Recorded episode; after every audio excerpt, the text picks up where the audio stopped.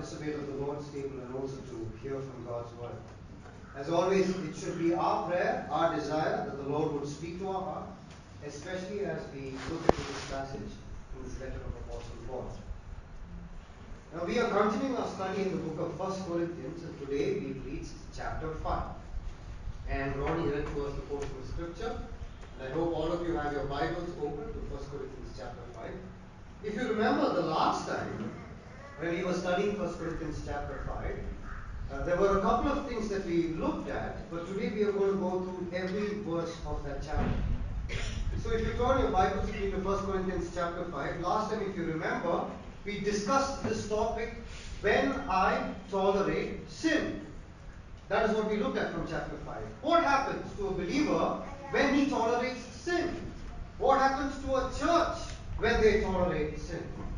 I hope you remember we discussed from chapter 5 three things that would happen to any believer, any church that tolerates sin. Do you remember we looked at the context? We looked at the, the theme verse, which was verse 4 of chapter 5.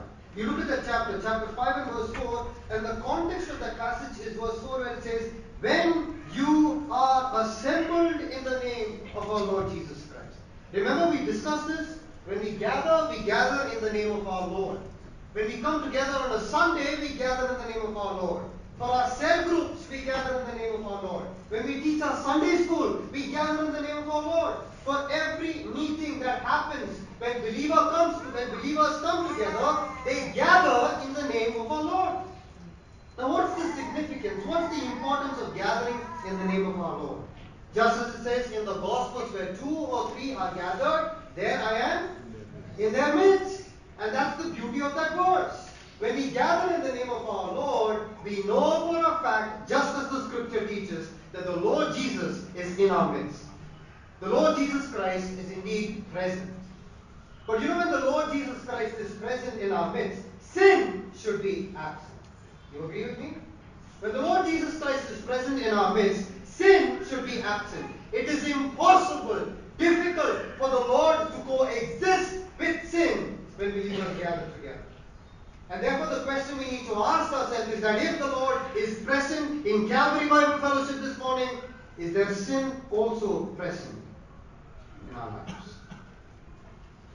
And that's why it says, when you gather or are assembled in the name of our Lord, it is impossible for sin to prevail in our lives, to prevail in our church. And when you and I begin to tolerate sin in our lives, what happens? We looked at three things. We saw number one, that a small sickness affects the entire body. That is the verse that Ronnie just read to us. A small yeast, if it is left like that, it will work its way completely into the door. And imagine if sin is prevalent in our lives. Imagine if sin is there in our church. And imagine if you and I are quiet. A small sickness, if it is not treated, could lead to cancer. We also saw that because of the presence of habitual sin, it could affect our participation on the Lord's table. And that's why he says, get rid of the old yeast. Why? Because the Lord has been sacrificed for us on the cross. And Pradeep rightly reminded us when he was praying. He said, Lord, let nothing hinder us from participating on this Lord's table. And many a times when sin is not treated in our lives, in our churches, it can affect our participation on the Lord's table.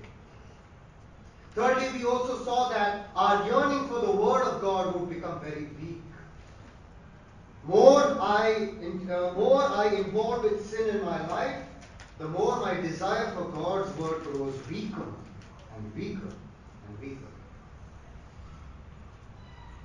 So as we look at chapter 5 today, and as we look at what Apostle Paul is trying to tell us, I want all of us to examine our own lives, first of all, and then let us all, in the light of the scriptures, examine our lives collectively as a church. You know, when you read 1 Corinthians chapter 5, we know that the overall word that appears there is the sin of sexual immorality. Apostle Paul is specifically dealing with this sin, the sin of sexual immorality. Now you look at what he says in chapter 5 and verse 1. He says, It is actually reported that there is sexual immorality among you. You and I very well clearly know from this chapter that there is one man living in that sin. Correct? But isn't it amazing or fascinating that Apostle Paul holds everybody in the church responsible for that one man's sin? True or false? That's what he's actually trying to say. It is reported that there is sexual immorality amongst you. That all of us together are responsible for that one person living. Think about it. And I want to pause for this minute and I want all of think of our own lives and all of us as a church and ask ourselves, CBF, is there immorality amongst us today? Is there any of us struggling with the sin of sexual immorality? Is there any of us who's walking down the same path that Apostle Paul is talking about? You know, when we talk about sexual immorality, there are three things that I want to pinpoint from this chapter. Three things that I want to pinpoint from this chapter. Number one, I want to talk about our attitude towards immorality. Verses 1 to verse 6. I want to talk about our attitude towards immorality. It is actually reported, reported that there is sexual immorality among you and of a kind that does not occur even among the pagans. Verse 2 And you are proud. Shouldn't you rather have been filled with grief? Is what Apostle Paul says. Think about our attitude towards immorality. Think about our attitude towards sin. You know, my brothers and sisters, I want to say like this the godly response to immorality is grief. The godly response to sin in itself is grief. If you and I know that there is sin in our life, we must be grievous. We must be sad. We must not become happy. And if there is sin in our church as well, collectively together as God's family, we must grieve over that sin. And that's exactly what Paul says. And you are proud in verse 2. Shouldn't you rather grieve together when you know that there is sin among you? You know, the godly response to immorality is grief. Over and over again, verse 1, verse 2, you look at verse 6, he says, Your boasting is not good, dear church. Your boasting is not good. Don't come together and don't tell yourself that it is alright that there is someone living in sin. Because your response to immorality needs to be one of grief. You know, as an assembly, as a church, we must grieve when there is sin in our home. We must grieve when we are aware of sin in our church. Brothers and sisters, are we okay with our pattern of sin? Is it okay with us when we habitually sin every single day? Or like Apostle Paul reminds us from scriptures, do we grieve when we have committed sin? Do we grieve when we know that we have fallen short of the grace that comes from the Lord Jesus Christ? That in spite of how much the Lord has forgiven me, I continue to disobey and break His commandments. Do we grieve over our sins? Or are we proud? Do we boast? Do we tell ourselves that there is nothing that anybody can do? That I will live in this condition of my sin and I will be happy the way I am? No. Apostle Paul says, shouldn't you rather grieve? Let me give you another example. If you turn to 1 Corinthians chapter 12 and verse 26. 1 Corinthians chapter 12 and verse 26. So you look at what he talks about the condition of the church. He says, if one part suffers, every part suffers with it. If one part is honored, every part rejoices with it. Is that the condition of our church today? If there is someone living in sin, do we suffer along with that person? If there is someone who is finding it difficult in their walk with the Lord, do we understand? Do we suffer along with that person? Is it that sin so much so affects each and every one of us? Is what Apostle Paul is trying to say. That if one of us suffers, no matter what the reason may be, everybody suffers as a result of that. That's why he says, I know that there is one guy like this, but I am understanding of the fact that together all of you are responsible for that one man living in sin. The godly response to immorality is grief. Now let me say like this. Listen to me carefully. The godly response to immorality is to hate the sin and not the. No, no, no, louder, louder. The godly response to immorality is to hate the sin, not the. Maybe that's the lesson that you and I need Isn't that true? Maybe that's where you and I make the mistakes many a times. Because today, along with hating the sin, often you and I also hate the sin. You and I become judgmental. We look down on people when we know that they're living in sin. And probably that's the reason why you and I hesitate to tell others that I was struggling. Because I'm afraid that I will be looked down on. But the godly response to immorality is to hate the sin, not the sinner. You know, therefore, my brothers and sisters, I want to say like this there must be a mutual concern among us, not only for the physical well being, but also for the spiritual well being of each other. Yes?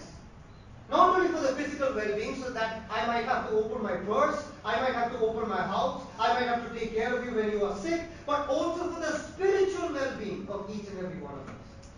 And the more we get to know each other, the more we spend time with each other, the more that it is built on trust, the more I open up, the more you open up, the more we share with each other our struggles, the more I understand that I will not be judged. When we share our struggles with each other, we will learn by the grace and mercy that comes from God to help each other. Probably the reason why the church never had a problem with him is simply because there were there were others also living in the same sin. They didn't want to do anything about it. The godly response to immorality is to hate the sin, not the sin.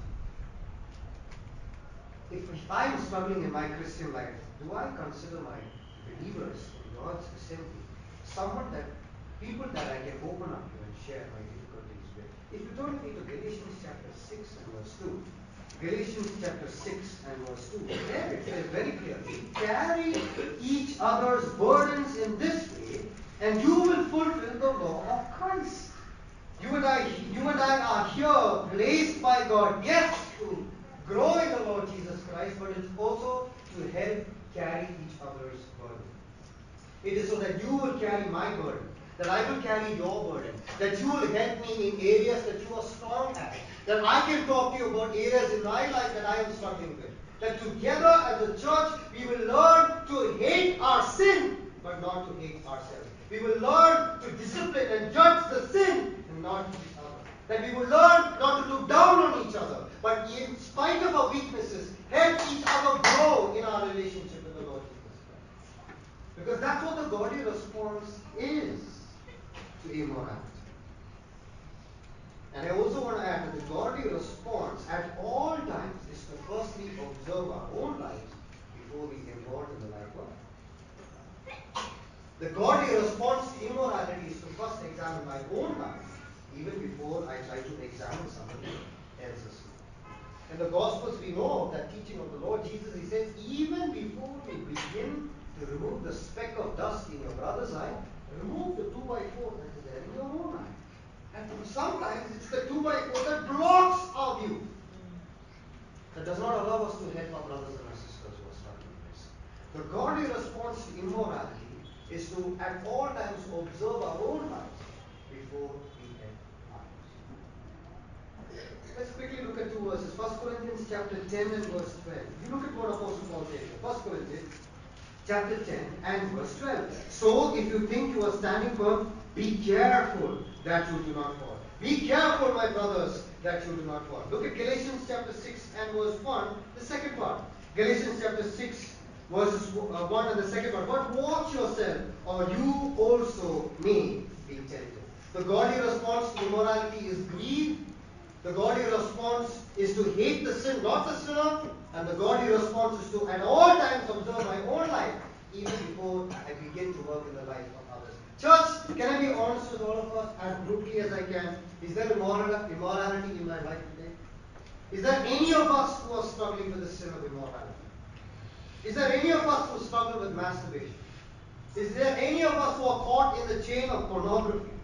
Is there any of us who are running after lust Husbands, how are we doing in our marriage? Wives, how are you doing in your marriage? Singles, how pure are you in your relationship with the Lord? All of us together as a church, can I openly ask us, is there the sin of immorality in our lives? If so, can I encourage all of us to grieve and not to rejoice? To become sad and not be proud. To not think that I am someone great by what I do, but understand that the godly response to sin that is there in my life needs to be one off. Is there any of us who struggle with this deep sin of immorality? Number two, Not only do we need to consider our attitude towards immorality, number two, we need to look at our actions against immorality. Come back to 1 Corinthians chapter 5 and verse 6. 1 Corinthians chapter 5 and verse 6. Your boasting is not good. Don't you know that a little yeast works to the whole batch of dough? Get rid of the old yeast, that you may be a new batch without yeast, as you really are. For Christ, our Passover lamb, has been sacrificed. You know, immorality needs to be removed from our lives. Immorality needs to be removed from our church. It needs to. How do we do that? Verse 7. It says, get rid of the old yeast. We spoke about this the last time in detail. Get rid of the old yeast. If there is any of us struggling with this sin, with this deep sin of immorality, no matter what stage you might be in right now, no matter how deep your struggle might be right now, it says, get rid of the old yeast. Get rid of the old yeast. Remember that the new yeast of the Lord Jesus is inside your heart. And it is high time that you and I look at that sin. It is high time that you and I look at our actions and we say, I need to let go. The sin of immorality needs to be removed from my life. It needs to be removed from our church. Immorality needs to be removed from the presence of our church. Get rid of the old yeast while you place on the new yeast, which is the Lord Jesus. Not only that, I want to tell it like this immorality, sexual immorality, any gratification of the flesh, listen, any gratification of the flesh is not meant for our body. It is not meant for the children of God. And that's why we need to get rid of it. Now, in order to clearly explain that, I want you to look at 1 Corinthians chapter 6, verse 13. Because Apostle Paul is talking about this. Now listen carefully. 1 Corinthians chapter 6, verse 13. It says, Food for the stomach and stomach for the food, but God will destroy them both. The body is not meant for sexual immorality, but for the Lord and the Lord for the food. Uh, uh, Lord for the body. Verse 15. Do you not know that your bodies are members of Christ Himself? Shall I then take the members of Christ and unite them with a prostitute? Never. Now, why does Apostle Paul describe food? And why does he talk about sex? Why does he talk about food and why does he talk about sex? It's because there was a great misunderstanding in the church. Now, listen. Now, the members of the Corinth church placed food and sex on the same table. They placed food and sex on the same table. And this is how they explained the teaching. And they said that whenever I physically hungry, what do I do? I eat let me ask you, is there anything wrong in eating food? Yes or no? I'm just satisfying the need of my physical body. Therefore, when I eat food just to satisfy the need of my physical body, there is nothing wrong in what I'm doing. And in the same way, they said, when my body desires sex, all that I'm doing is just satisfying the need of my physical. And if eating food just to satisfy your hunger is not wrong, therefore, having sex outside of marriage or whatever, however I want to do, is also not wrong. Because all that I'm doing is satisfying the need of my physical body. That's the reason why the Lord says, if his food is meant for the stomach, stomach is meant for the food, but one day the Lord will destroy. When we go into his presence, we will no longer need food to eat. And then he goes on to explain and he says, I did not create sex. I created food for the sustenance of your life, but I never created sex for the sustenance of your life. I hope you're understanding what I'm saying. And you know the final thing that he talks about, he says, any the reason why I made sex is so that one day when a man and a woman will be united in holy matrimony, only on the grounds of marriage can you do what I have designed for you. So basically, the Lord and the Spirit through Apostle Paul says, anything out of marriage is called as. Am I making sense? Anything out of marriage is called. That's the reason why immorality is wrong. And that's why masturbation is wrong. And that's why being addicted to pornography, being under the wagon of lust is wrong. Because that was not why God had created that in the first place. So for all of us who are singles, I would like for us to be very much born in the light of Be very careful as to how you live your single life. Because you could fool us as a church, but you cannot fool God.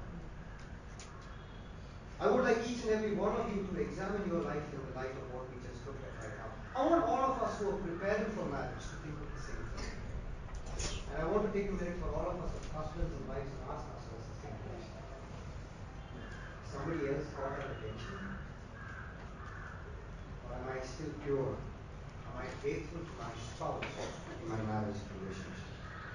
That's why he says in chapter 6, verse 12, everything is permissible for me, but not everything is beneficial. Reason is because immorality is not meant for the physical body, it is not meant because we are the temple of the living God. We are the temple of the living God. So, chapter 5 and verse 7, it says, Get rid of the old yeast. Get rid of this old yeast of immorality in our life. No matter what our struggle may be, no matter what habit you and I might be stuck with, can we, in the presence of the Lord, in the light of what we heard, say, Lord, I am so sorry. And I know right now that I can't make any excuse. Would you please forgive me? Because my temple is the temple of the living God. And immorality should not be present in our life. Get rid, he says, of the old. Now look at what he says in chapter 6 and verse 18. He says, flee from sexual immorality. All other sins a man commits are outside his body, but he who sins sexually sins against his own body. Flee. The same thing what we said before. Get away. Get rid of. Flee. And I believe that when Apostle Paul uses this word flee, I'm sure he's reminded of Genesis chapter 39 about the example of Joseph. Right? Because that's exactly what Joseph did. He left his cloak, he left the home, he left his responsibilities because he wanted to flee from sexual immorality. Because he had the right motive in his mind. He said, You know, other than you, my master has given me every responsibility under his roof. The only reason why he has withheld you from me is because you are his wife. How then can I sin against? No, no, no, louder. How then can I sin against? God. God. I can't do this. And that's why he left his cloak and he fled when he got out. Was knocking on his door. And you know, believers, probably that's the best advice that the scripture can give to us when sin knocks at our door. Let's not open the door, but rather let's. Let's run away. Let's call up somebody and let's tell them that I have this temptation right now. Would you pray with me? Let's open the scriptures. Let's read the same passage again. Let's remind us of the judgment, the punishment that would come there if you and I walk down this path. Let's let's frighten ourselves, knowing that if we are casual in our relationship with the Lord, you and I will stand in His presence and give an account. And let's flee when immorality knocks at our door. We need to run away when we struggle, when we face the sin of immorality. Get rid of the old that you may be a new batch without yeast, as you really are. As you really are. Is there immorality in my life? Do I continue to live with immorality? Come here on Sunday and participate in the Lord's table. Our action against immorality teaches us that that should not be present. You and I need to flee. We need to get rid of that sin living in our lives. Number one, our attitude towards immorality. Number two, our action against immorality. Number three, our approach towards immorality. Verses 9 onwards. Our approach towards immorality. Now look at what he says. 1 Corinthians chapter 5, verse 9 onwards. Can somebody read that verse for me? I wrote to you in my letter not to associate with sexually immoral people, not at all meaning the sexually immoral of this world, or the greedy and swindlers or idolaters, since then you would need to go out of the world. But now I am writing to you not to associate with anyone who bears the name of brother if he is guilty of sexual, sexual immorality or greed or is an idolater, reviler, drunkard, or swindler. not even to eat with such a one. For what have I to do with judging outsiders? Is it not those inside the church whom you are to judge? God judges those outside. Purge the evil person from among you. So what is our approach towards immorality? Verses 9 onwards. You know, we should not associate with those that are immoral. We should not associate with those who are living such immoral lives. And you look at what Apostle Paul says in verse 9. I have written to you in my letter not to associate with sexually immoral people. I am not at all meaning the people of this world who are immoral, or the greedy, the swindlers, idolaters. In that case, you would have to leave this world. You know, Apostle Paul had already taught in the church not to associate with immoral people. The church misunderstood thinking that he was talking about unbelievers. And he's saying, I'm not talking about the unbelievers who are immoral, the swindlers, the idolaters. Guys, I'm not saying that you should not associate with them. Why? Because we are surrounded by unbelievers. That's why he says that if that is the case, you would have to leave this. We cannot take public transport because we are filled with unbelievers all around us. That's not what he's talking about. He's saying don't associate with, with, uh, with immoral, with those who are immorally living within the church of. Believers who are living within the church. Be very careful as to how we associate with the believers. Now, how are we supposed to associate towards immorality? Now, look at what he says in verse 12. What is what business is it of mine to judge those outside the church? Are you not to judge those inside? Now, this is what I told you earlier. We all become very uneasy when we talk about the word judgment. Right? Some of you are smiling, so you know what I'm trying to say. We all get very uneasy when we say the word judge.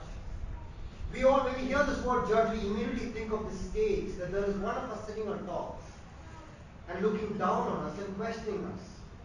And when we talk to believers and if we ask a simple question, the most common response we get is, Why are you judging me?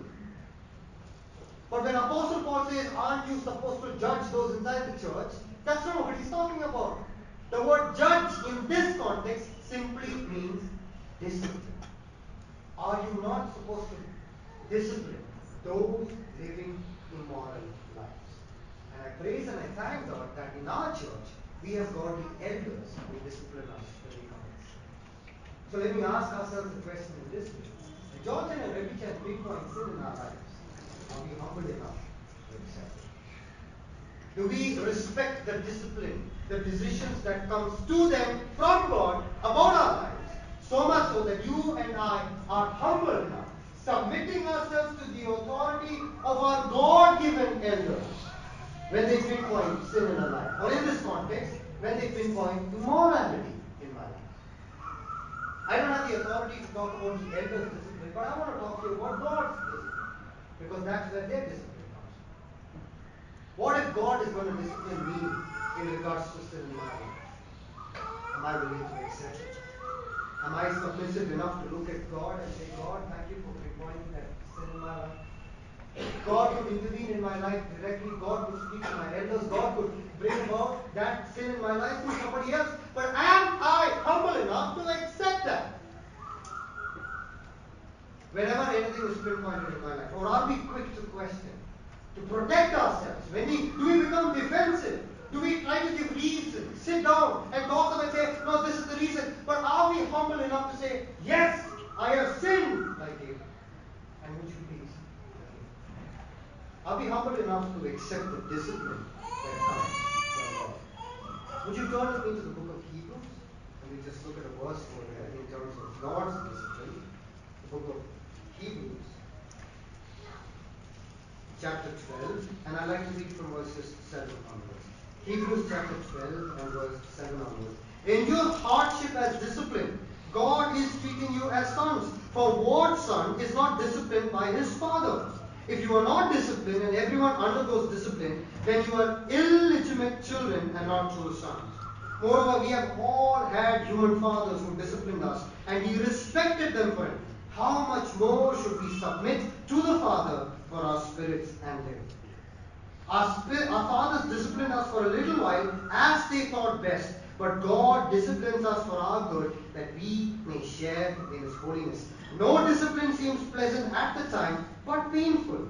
Later on, however, it produces a harvest of righteousness and peace for those who have been trained by it. Therefore, it says, verse 12, strengthen your feeble arms and weak knees. Make level paths for your feet, so that the lame may not be disabled, but rather do we accept the discipline that comes from God? Do we accept the discipline that comes from our elders, from our leaders in the church? No matter what they pinpoint in our lives, or in this context, if they were to pinpoint immorality. Are we humble enough to accept the discipline that comes from God? Do we realize that the scripture gives very clear instructions that we are not supposed to associate with those who are living such lives, but be role models to them? Show them that this is not the way we are supposed to walk. And humbly accept the discipline that comes Immorality. You know, a person who's involved in immorality is called an adulteress. Yes? Yes or no? And when you and I are involved in immorality, we are called as adulterous people. We know that verse very well. If you could just turn to James chapter 4 and verse 4, James is talking to the church. James is the first letter written in the New Testament. That means he's writing to a, a newborn church. And to a newborn church, James in chapter 4, verse 4, looks at born again believers and he says, You adulterous people, you who are living in immorality. And I want to take one point from that verse. How do we commit adultery according to James chapter 4, verse 4? Don't you know that friendship with the world is enmity with God? Probably there might be some of us who might not be struggling with immorality in 1 Corinthians 5. But there could be some of us who are struggling with our friendship with the world.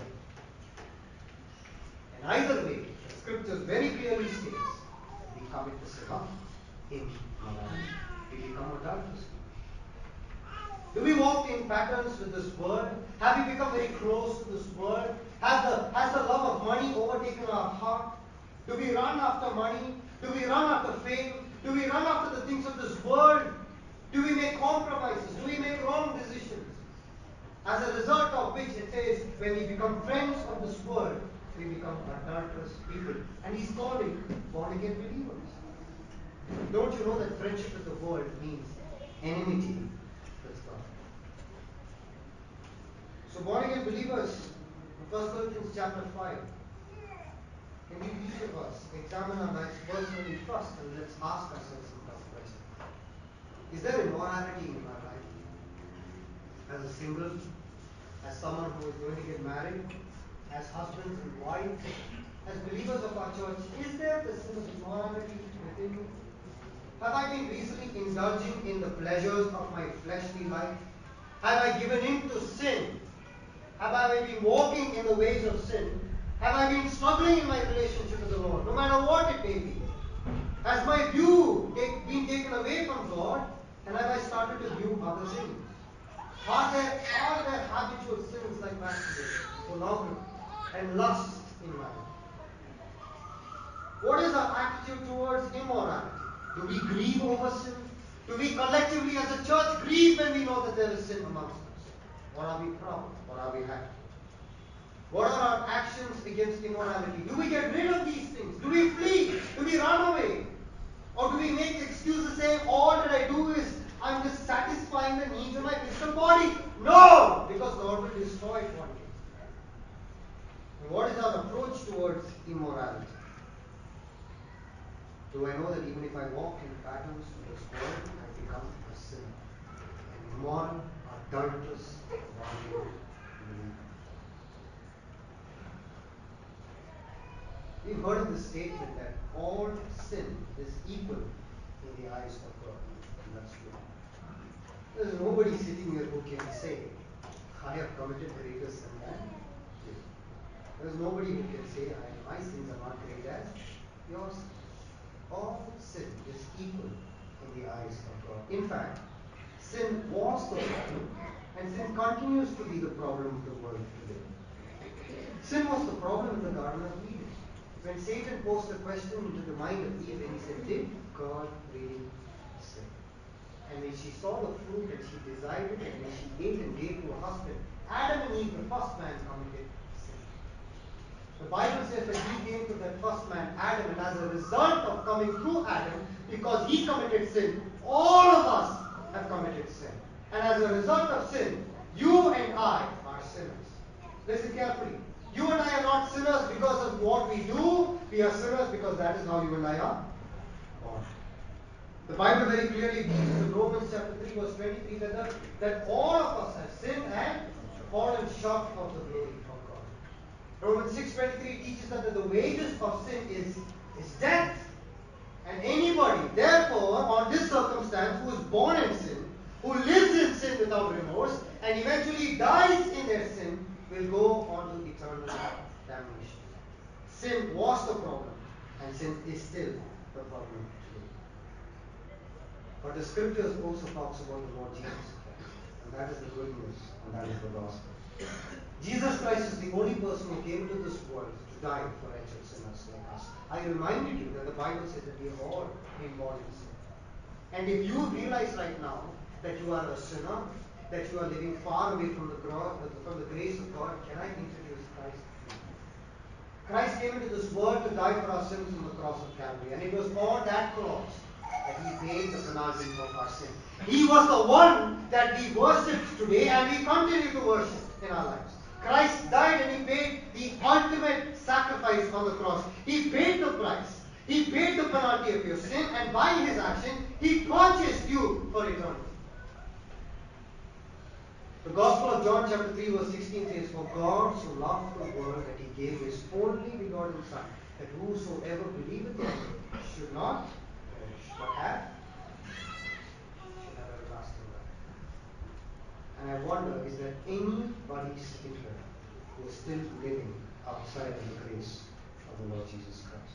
If there is any of you who have not accepted the Lord Jesus, can I encourage you? Would you examine your life right? And if you realize from the basis of Scripture that you are a sinner, and if you realize right now that Jesus is the only way, all that I request you to do wherever you're sitting is just in your heart. Tell the Lord that you are sorry. Tell the Lord that you realize that He died for your sin and receive Him into your heart. And the Bible says, to those who call on the name of the Lord, to them He has given them the privilege to be called Can I take a minute to address the children of God? Oh, children of Syria, children of God, are we living in sin? Then also there is the grace that comes from God. All that we need to do is approach His throne, fall down let us just tell Lord, I am sorry. I have lusted. I have become immoral. There are times when adultery is very prevalent in my life. And I am sorry, Lord. I grieve over my sin right now. And the action that I want to take is that I want to get rid of it. And the approach to sin or immorality in my life is that I understand the reason for which you have created. I want to encourage us as believers also to take a minute. And let's ask the Lord to please forgive us. Not only as individuals, but also as a church, that if there is sin amongst us, that we will not be proud or happy. We will grieve with one another. We will not judge, but rather we will help each other in our struggle in the flesh. And we will look forward to the coming of the Lord Jesus. Because sin, immorality, adultery cannot be present in my life. It cannot be present in our church. Can I request each of us to close our eyes and bow our head just for a moment?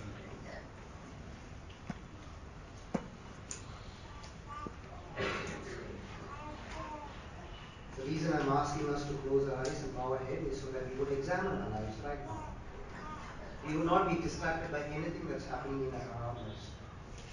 And as we examine our lives, can I ask each and every one of us to take a minute to think of our relationship with the Lord? Is there anybody sitting here probably does not have a relationship with the Lord?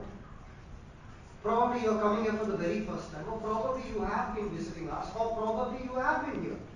But you realize today that you are not a child of God. All you need to do simply, wherever you are seated, is open your heart and tell the Lord that you are sorry, that you need His forgiveness, and ask the Lord to forgive you. Would you take a minute after the meeting to come and talk to us because we would like to pray for you, and counsel and sit with you. All of us who are born again believers, can I ask all of us so bluntly? do we live in immorality? Is there any of us who are struggling with this grave and deep sin? Can we grieve over our sin? As husbands, if we have failed, can we ask Him for forgiveness? As wives, if we have faltered, can we receive the grace that comes from the Lord? As singles, can we pledge our purity to the Lord as we wait for the day when you will be married? And as a church, if there is that sin, can we get rid of that? Can we free from this sin? Can we tell the Lord, Lord, I do not no longer want to be weak, but I want to be strong. And let us freely receive the grace that comes from the Lord Jesus Christ. We are going to pray and close, but before I pray, I'm going to give you a few seconds. Whatever it is that you want to pray and set things right with the Lord, would you do that? And then we will pray and close.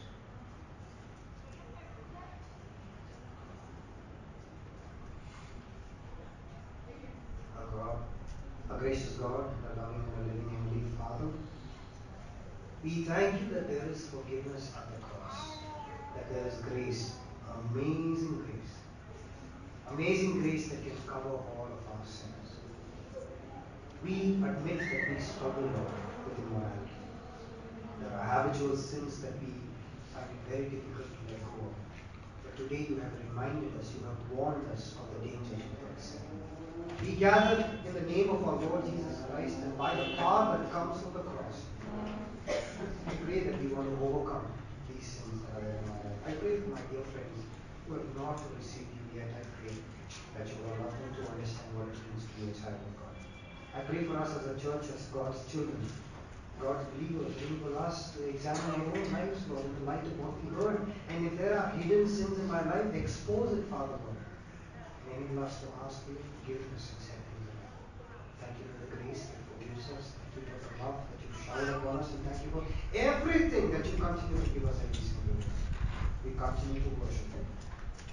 Bless us, Lord. Father, if you were to return today, what a joy, what a joy it would be for us to be reunited you.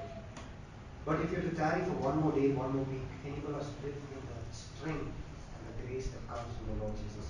Thank you, Father, for hearing our prayer. In Jesus Christ's holy, precious name, we ask and pray.